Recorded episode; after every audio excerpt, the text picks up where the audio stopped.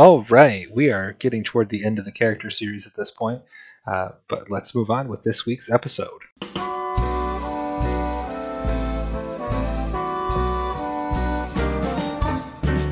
Do you have the time to listen to me whine about nothing and everything all at once? Welcome into episode five of the Chanting Conquest podcast. I'm your host, Apex Chinchilla, and we are to the last of the currently released characters. We are to the Infantry Chieftain. Um, this is kind of another one of those interesting characters where the score is a fair bit different than what I think I expected it to be. Um, the Infantry Chieftain scores a little bit higher, I think, than I typically am on this as a competitive character. Um, some of these uh, special rules and the supremacy will be the same as the Thunder Chieftain, which was our first episode. Um, the supremacy there got a five. It's going to get a five again here. Um, but before we get into that, uh, just a reminder on how we do this. I've taken kind of four areas I think are important for characters supremacy, special rules, personal output, and warband options. I've given each an entirely subjective score out of five, uh, and then I've used that for a total. Um, I'm a little bit behind on writing articles. I, I, actually started a new new job, so a little bit uh, hectic around here, but um, it should calm down. It's going to be a, a, lot more time for me actually once we kind of get into being a, a little more settled. Um, that's neither here nor there though. So the um, the foot chieftain um, scores a 14 total. We'll just start out with that. Um, but a lot of it is pushed into him having, I think, very good supremacy. I think it's the best in the faction. Um, and pretty decent everywhere else, if not great. And maybe one or two kind of really interesting things you can do with them, and a couple of things where it's kind of close um, to what you can do, and you can't quite get there. Um, but let's kind of jump right into supremacy. Uh, the supremacy for the chieftain, uh, infantry chieftain, is the same as the thunder chieftain. It's shock assault. Your whole army gets shock as long as the chieftain is on the table. It's phenomenal. Um, it's my vote for the best uh, supremacy in the faction. You can convince me that the Scions is right up there. The difference for me is that the Chieftains is always on. You get it all game long. You can get a ton of value out of this. Uh, if you don't know what to pick and you have this as an option, this is just a good, easy one to go with. Uh, the special rules. Um, he has a three here. Um, the Thunder Chieftain gets a five because the Thunder Chieftain can give multiple heavies flank. Um, the infantry chieftain cannot. You kind of just really get his way of war, uh, which are still really good. Um, rapid displacement um, gives double time to the regiment he is in, um, and violence of action just flat gives the regiment he is in flurry. Uh, and he'll gain that as well, which is important because he does kind of hit things. Uh, most of the time, you'll want to go with flurry. I, I, think it's just the easier of the two. Um, especially on the infantry chieftain. There's one specific time where maybe you won't do that, but we'll kind of do its own segment on the chieftain mounted on the Tantor because there's a lot to go into there. Uh, we'll put that at the end. Uh, but I think most of the time, violence of actions just it's easy, it works. Flurry is a phenomenal rule. Um, that's what you're going to go with 99% of the time. You know, maybe you've got some interesting build that really wants rapid displacement for double time. I don't know where you'd kind of get that in with his options. Um, so a three there for me, just because Flurry is great. Um, personal output, I gave him a three. It's the same I gave the Scion because he has the same functional output as the Scion. He's Clash three, five attacks um, at Cleave two. Like this guy will add some output to uh, to a small unit if you want to put him there. Um, he doesn't do much more than that. You're not getting any range. He doesn't have impacts. He doesn't have any of that. Um, he's sort of okay in a duel, um, but you will have to realize he's defense three, no evasion. So a, a real duelist character will probably wreck him still, even though your cleave two attacks coming back in are pretty good. Um, D3 resolve three, five wounds is not standing up to a ton, and it is very expensive to improve that uh, and will cost you things you'd really want to take usually. Uh, he does have combat fully available, um, but that's a lot of points to spend to kind of not do a ton. I mean, that's 45 points to get the plus one attack, plus one clash. I don't think you care that much about the clash, though. Maybe you just go to plus one attack. If that were tier one, I think maybe you would take it more, but 10 points for plus one wound is just it's 10 points you don't want to spend. Um, the clash matters a lot less because most of the time he'll have flurry, so that does make it quite a lot better.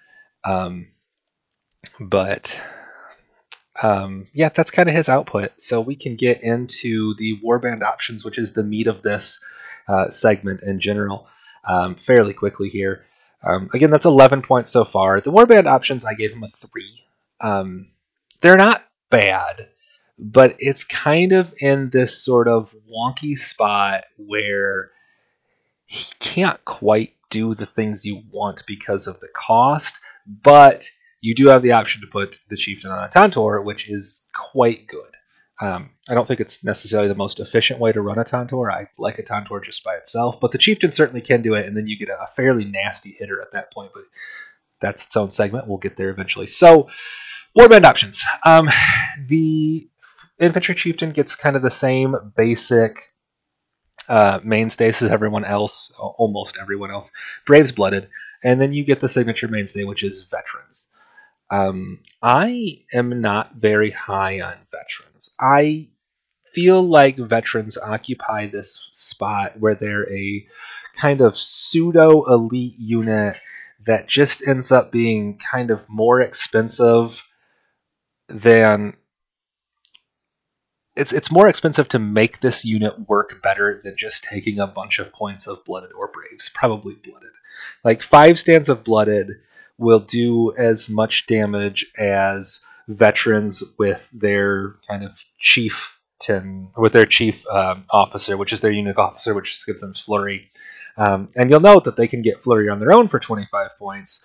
So are they even that good of a home for the chieftain who can give them flurry for being there? At that point, you could spend 20 points instead of 25 for a champion to give them plus one attack.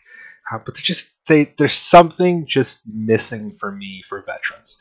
So to jump into them a little bit, they have a draw event called Forged in Battle, where they can automatically get the benefit from the tier one uh, battle cry of either the cult they are or the cult of conquest. Um, this is good. Um, draw events happen after you would chant normally, and you cannot resolve this if you did chant. So you can either take this and just kind of use them as a token generator, um, or you can chant with them and, and forego this draw event. I think the problem here is like veterans are six wounds, which is nice. They're defense two with a shield, evasion one. Most of the time, I think you'd want to run them in war because they don't have cleave. They only have five attacks. They're clash three base. I mean, you could go death and then your clash four base, but I don't know with the option to kind of give them flurry, shock, inspire. Like you're not getting a ton out of death. Uh, famine is okay to give them a little more range, but they're not super threatening. So war is really where you'd look at to make use of forged in battle because that makes you defense three plus a shield with six wounds per stand. That's fine, but it's not because it's not super appealing when you can go, you know, five stands of blooded, which end up with functionally more wounds, more wounds to break. They're going to end up with similar or better resolve because of the stand bonus. They get a ton more attacks. Like, sure, you don't get that easy token generator that you get with the Forged in Battle Draw event, but you're going to do more when you go in. Um, and with Braves, you can make up for the the loss of the defense with just more stance because Braves are super cheap. And I think if you're going to run Braves, you're likely running a huge block of them, which is where they're super annoying. Um, so veterans, they just need something either to be cheaper, to be kind of outside of that elite price range. Um, I mean, all of their ads are super expensive. Their standard bearer is 20 points. The chief is 25. The champion is 20. Um, or to get some added special rules probably to help their staying power. You know, I don't think they need cleave. I think they need something to be a little bit more bulky than they already are. So you have this kind of 180 point anvil. Um, extra stands are for full 60, so you don't get any discount there on them either. So it's kind of hard to take a, a bigger block of them because it gets so expensive so fast. Um, they're not terrible, and they're certainly playable. They just don't. They're not super appealing. The restricted slots for the chieftain, um, you can take Warbred, which you cannot take with the Thunder Chieftain, which is kind of an interesting option. Um, one of the few places you can add Warbred. it's another unit I think needs some help, but um, they do have Thunder Riders as restricted. If you're going to play Thunder Riders, I think you're better off going Thunder Chieftain, where they're a mainstay, so they unlock a restricted for you. Plus, you can put the character with them, where it's just kind of a devastating unit. Uh, Raptor Riders, always nice to take. Um, the unreleased Quaddle, and then the Tantor. And the Tantor is kind of what we want to jump into, I think, because you have the option of taking the Tantor Rider Mastery. So the Tantor Rider Mastery costs you five points, um, and you gain the Tantor Rider special rule, so the chieftain can ride a Tantor. Now, to do a recap of how characters on monsters work, the character stand is still an independent stand and part of the Tantor's regiment. So when you put a Tantor with a chieftain mounted on it in a zone, it counts as four stands. Um, the the regiment itself counts as two stands, but the monster gives you the counts as three for scoring. Uh, this is important. It's a nice bonus.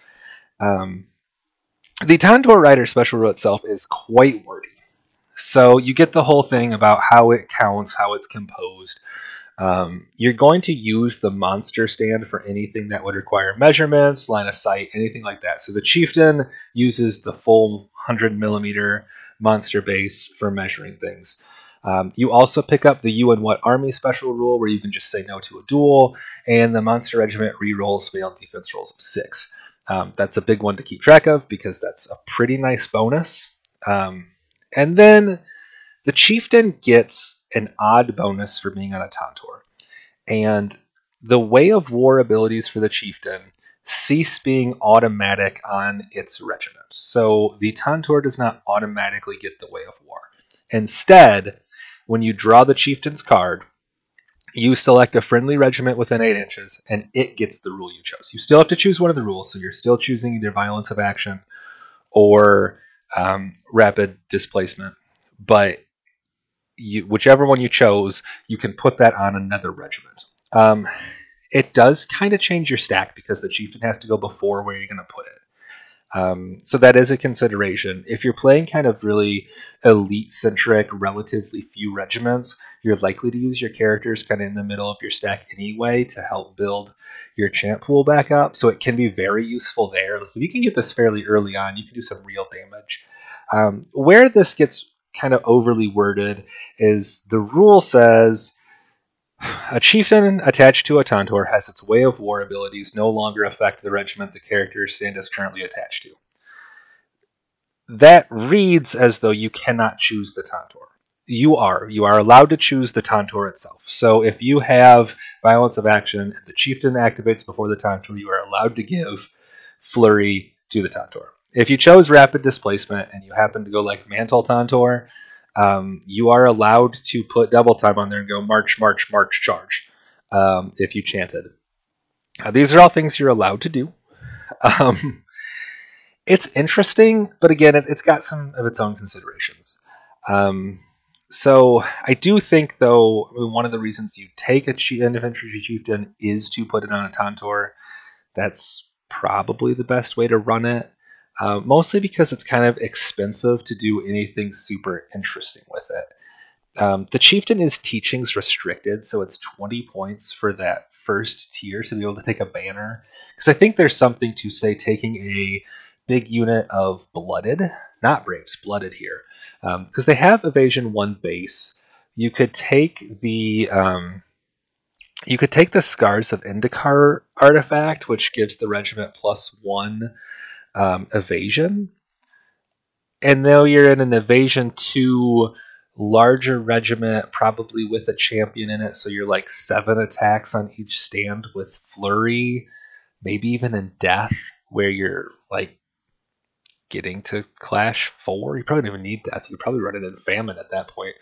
Um, and just getting a like just a, a, blender of a unit going on. You still won't have much cleave, but you'll get some from the chieftain himself.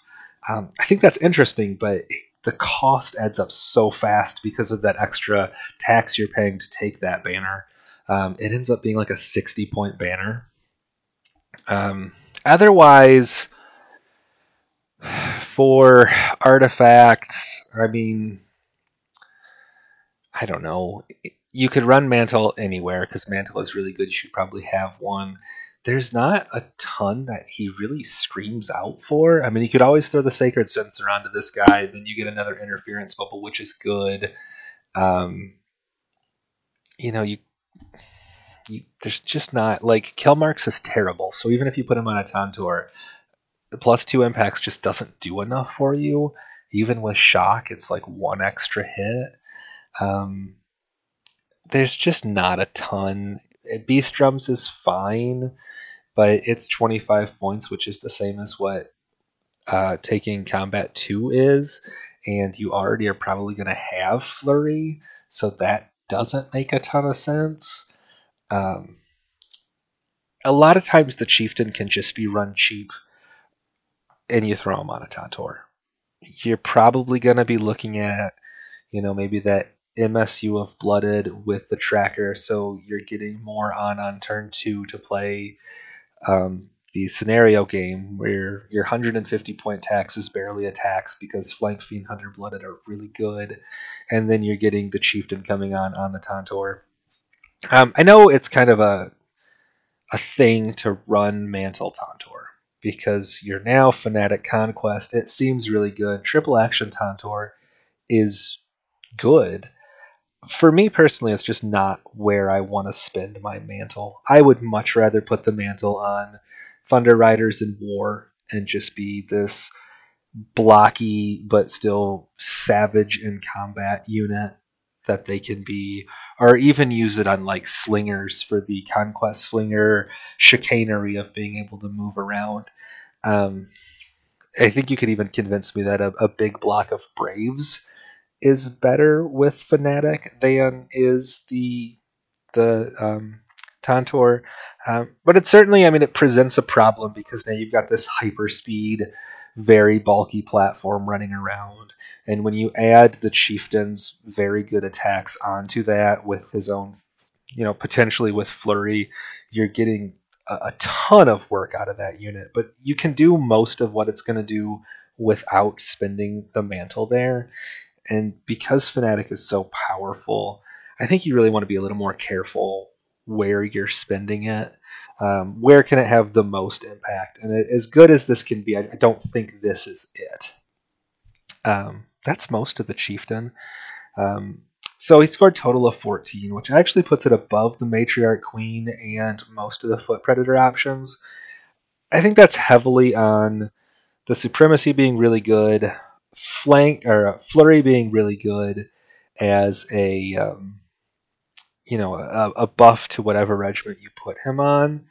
Um, even if I think he lacks necessarily the regiment where you want it, um, you could move him around. Moving characters is not usually a great idea, and, and this is, to my understanding, by design, because there is reasonable limitations on how easy you can put characters into specific regiments to kind of make it so you have to work for it if you want those big synergies. But if you start looking at something, maybe the unreleased Chosen of Death, like Flurry Chosen of Death would be wild, but they're most of the way there anyway. Um, Chosen of Conquest, I actually think would be quite good with Flurry because they don't have access to a hit buff in a cult because they're conquest restricted. So then you'd be Clash three, four inspire, getting all your rerolls, your cleave one. I think you're still five attacks per stand. Like that, that does seem quite solid. But you're gonna have to move around to get there, and you still can't take like a big block of them because it's too expensive. Um, if you wanted to put him in a big block of Braves, you of course can. I just think the Matriarch Queen is going to do that better because of the healing and functionally giving them Fearless, Resolve 5.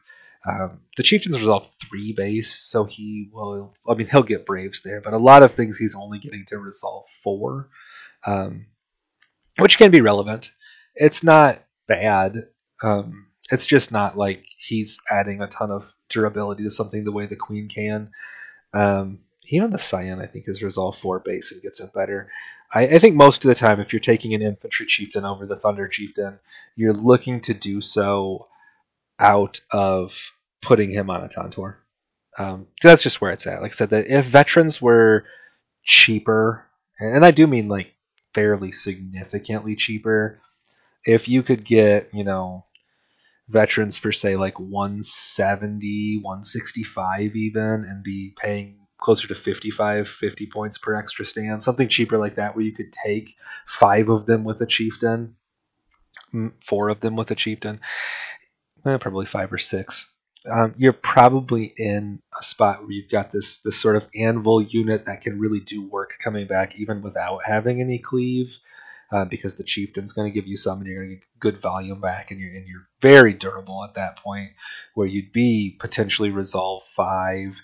You're probably playing war still so you're going to be like defense three and a shield. Six wounds is good. Like that that's appealing but it's very hard to feel like you're getting your points back at the current price point of that and the chieftain himself is 100 points which it does feel a smidge on the high side know, he's a beater. Like that's what he does. He's a beater. He's got a nice buff. Maybe that buff is worth the ten points.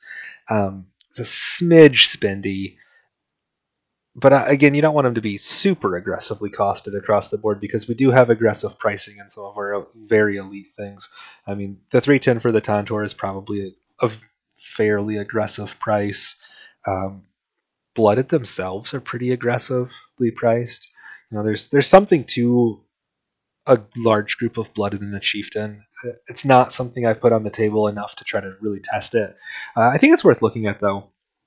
Um, I do think the total is kind of inflated a little bit because the personal output is pretty standard. There's a lot of things about this that are standard um, versus things that are really good, and then the supremacy. But you can get the supremacy elsewhere.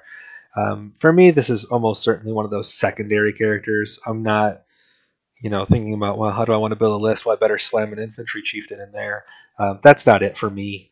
Um, but certainly, it's not bad. Uh, the sculpt for the standard infantry chieftain is quite good. Uh, it's re- I think it's really cool with just the um, you know holding that huge stone blade out. I, I, think it's supposed to be stone. Like he looks fairly awesome. Uh, the whole headdress thing going on is really cool. Um, the chieftain specialty sculpt that comes with the Tantor is that kind of a weird angle to be able to see a lot out of, but I like the concept of him about to dive off of the Tantor like bungee jump style to stab a fool. That's pretty nifty. Um, and that's about it for the chieftain. So on our next episode, two weeks from now, we have our last character, which is the mounted predator. Um, it is one that is not fully released yet. Uh, and then after that, we get to jump into something besides character talk. So I've got to come up with some ideas. Uh, if you have any ideas for me, feel free to let me know on uh, the, either the Parabellum main Discord or the Bonk Table Discord. I'm on both and try to be active as much as I can uh, in the W'adrhŭn channels. Uh, obviously, my handle is Apex Chinchilla. Um, and that's about it for this evening. I hope you all have a wonderful weekend uh, and a great evening.